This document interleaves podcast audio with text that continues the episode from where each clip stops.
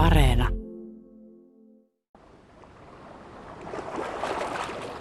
Aika tuulinen aamu on, mutta ollaan tultu tämmöisen punaisen kalastusvajan suojaan ja katsotaan tähän Utöön satamalaiturin edustalle. Ja tässä on oikeastaan aika hyvä olla, mutta tuli mieleen, että onko tämmöinen niin tuulinen päivä, niin miten sen tuommoisen retriitin kannalta, niin olisiko parempi, että olisi ihan tyyntä? No retriittiin sopii kyllä kaikenlaiset säät, koska luonto on aina hurjan tärkeä elementti. Me tullaan aina johonkin luonnon kauniiseen paikkaan, niin on sitten myrsky tai tyyni, niin se puhuttelee. Ja esimerkiksi nyt täällä, kun on ollut aika kova tuuli tähän mennessä, niin on ollut ihana kuunnella niitä myrskyn ääniä. On, tulee se sitten vedestä tai puista. Tai välillä huomaa, että ei meinaa pysyä pystyssä tuolla majakan juurella. On niin kova tuuli. Mistä sinä on periaatteessa kyse? Että te tuutte, teillä on ryhmä, on alkupalaveri ja sitten jokainen ihminen on sitten vähän niin kuin omillaan. Kyllä. Retriitistä voi sanoa, että se on niin kuin yhteinen matka. Me tehdään se ryhmänä yhdessä, mutta sitten se on samalla joka ikisen oma henkilökohtainen matka. Et toki meillä on niitä yhteisiä hetkiä, kun me esimerkiksi mennään Böhnehusetiin ja meillä on se rukoushetki tai meditaatio. Mutta joka, jokainen tekee sitä kumminkin niin kuin omaan tahtiinsa ja tavallaan itsensä kanssa. Siinä on sekä että yhteisöllisyys ja yksityisyys. Mutta onko tämmöiset ulkomeren saaret tai mitkä tahansa oikeastaan semmoiset vähän ehkä eristäytyneet luontokohteet parhaita, että tässä se luonto tulee niin helposti mukaan? Sen huomaa, kun mä oon täällä viisitoista vuotta ainakin jo järjestänyt näitä, niin näihin saariin tulee todella paljon ihmisiä. Ihmisiä kiinnostaa tämä miljöö. Sitten tämä on myös niin kaukana, että tänne ei ehkä tule yksin lähdettyä, niin jotenkin se ryhmässä saareen pääseminen, niin se on aika upea kokemus. Ja monista on tullut ihan vakikävijöitä, että ne tulee kerran vuodessa tai jotkut jopa kaksi kertaa vuodessa, mutta aina on myös ensikertalaisia. Ja nykyään aika paljon nuoria, se on musta aika ihana juttu. Niin, kaikista ikäluokista niin, tulee. Kyllä, kyllä. Entäs naisia vai miehiä? Naisia enemmistö, mutta kyllä esimerkiksi saaret kiinnostaa miehiä. Mä en tiedä mistä se johtuu, mutta saariretriiteissä on yleensä enempi miehiä mukana kuin muissa paikoissa. Miten te siinä alkubriiffauksessa sitten kerrotte, että et, et, tuleeko ihmiselle, kun ehkä me ulkopuoliset, jotka katsotaan sitä, ne voi ajatella silleen, että tullaan ja ollaan hiljaa, niin jos he haluaa tietää vaikka saaren historiasta, niin kuuluuko keskittymiseen, että saa esimerkiksi lukea? Joo, meillä on itse asiassa pieni kirjasto tuolla meidän yhteisissä tiloissa ja siellä on kirjoja myös saaresta. Ja sitten me aina ensimmäisenä iltana saadaan semmoinen opastus, missä on saaren joku oppaista, kertoo historiaa ja tätä päivää ja sitten vie meidät majakkaan ja sitten siellä majakan kirkossa alkaa se meidän hiljaisuus. Siellä on pieni lyhyt rukoushetki.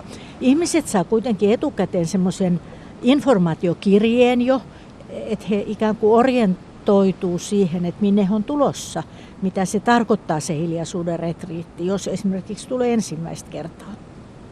Sitten ne, jotka on käynyt paljon, niin nehän tietää, ei ne paljon infoa kaipaa. Nyt eletään syksyä, lehdet on vielä puissa, mutta on aika myrskysää, tai ainakin tuulee luja, ehkä ei vielä voi myrskyksi kutsua mm. ihan. Niin onko vuoden ajalla sun mielestä merkitystä? Onko keväällä erilainen tunnelma kuin syksyllä tai sitten mahdollisesti talvella vaikka?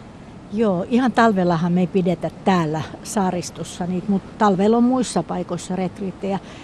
Toki ne on, niissä on ihan oma ilmeensä ja, ja tunnelmansa, että kevään se valo on niin vahva ja keväällä kaikki lintujen tulo ja luonnon herääminen, se on niin kuin hurjan puhutteleva, mutta sitten syksyssäkin on, onhan siinäkin lähtevät linnut ja, ja just nämä myrskyt ja pimenevät illat ja kaikkina vuoden aikoina se on hyvä. Kesällä me ei voida tulla tänne, kun on turisteja niin paljon. Silloin ei ole hiljasta.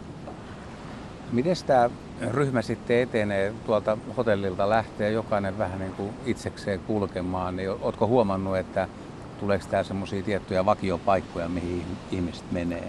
No kyllä me siinä alkuinfossa vähän kerrotaan. Ja myös tämä opas, joka silloin ensimmäisenä iltana opastaa meitä, niin kertoo tämän saaren paikkoja. Ja kyllä mä oon niin kuin huomannut, että ihmiset mielellään käy eteläkärjessä, itärannalla, kallioiden päällä, on korkealla ja näkee kauas. Auringon nousut ja laskut ihan selvästi kiehtoo, että täällä on monta semmoista koskettavaa kohtaa kyllä.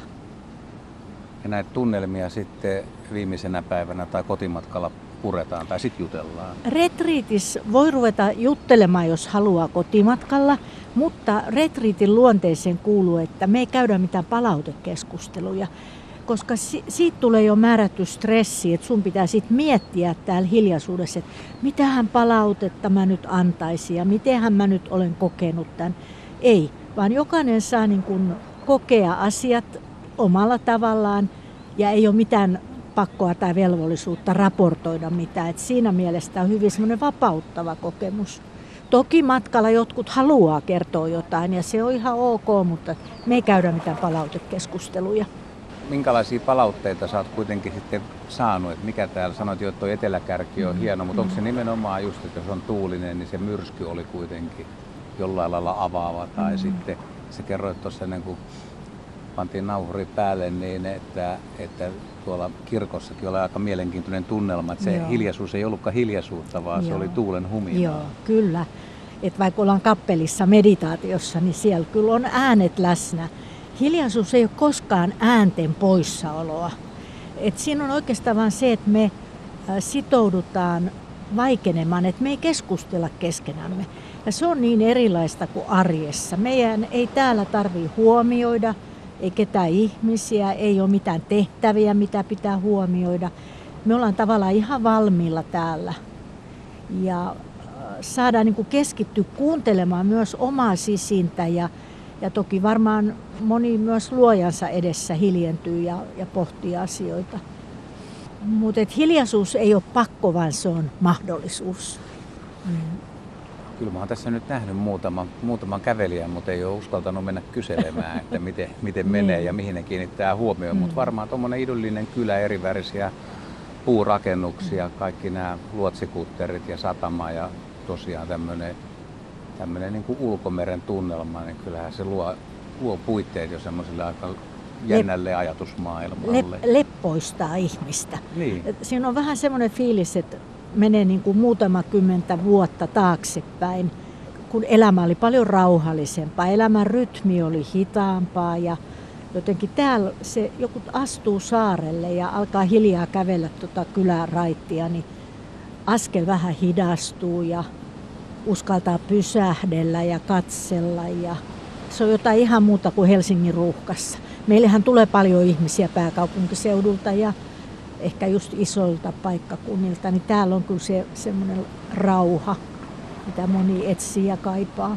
Niin haetaanko siinä periaatteessa kuitenkin sitä rauhaa vai jotain omia ajatuksia tai uusia ideoita tai suuntia? Saatko semmoisesta sanoa mitään? Minkälaisia asiakkaita teillä niin, on? Niin. Niin.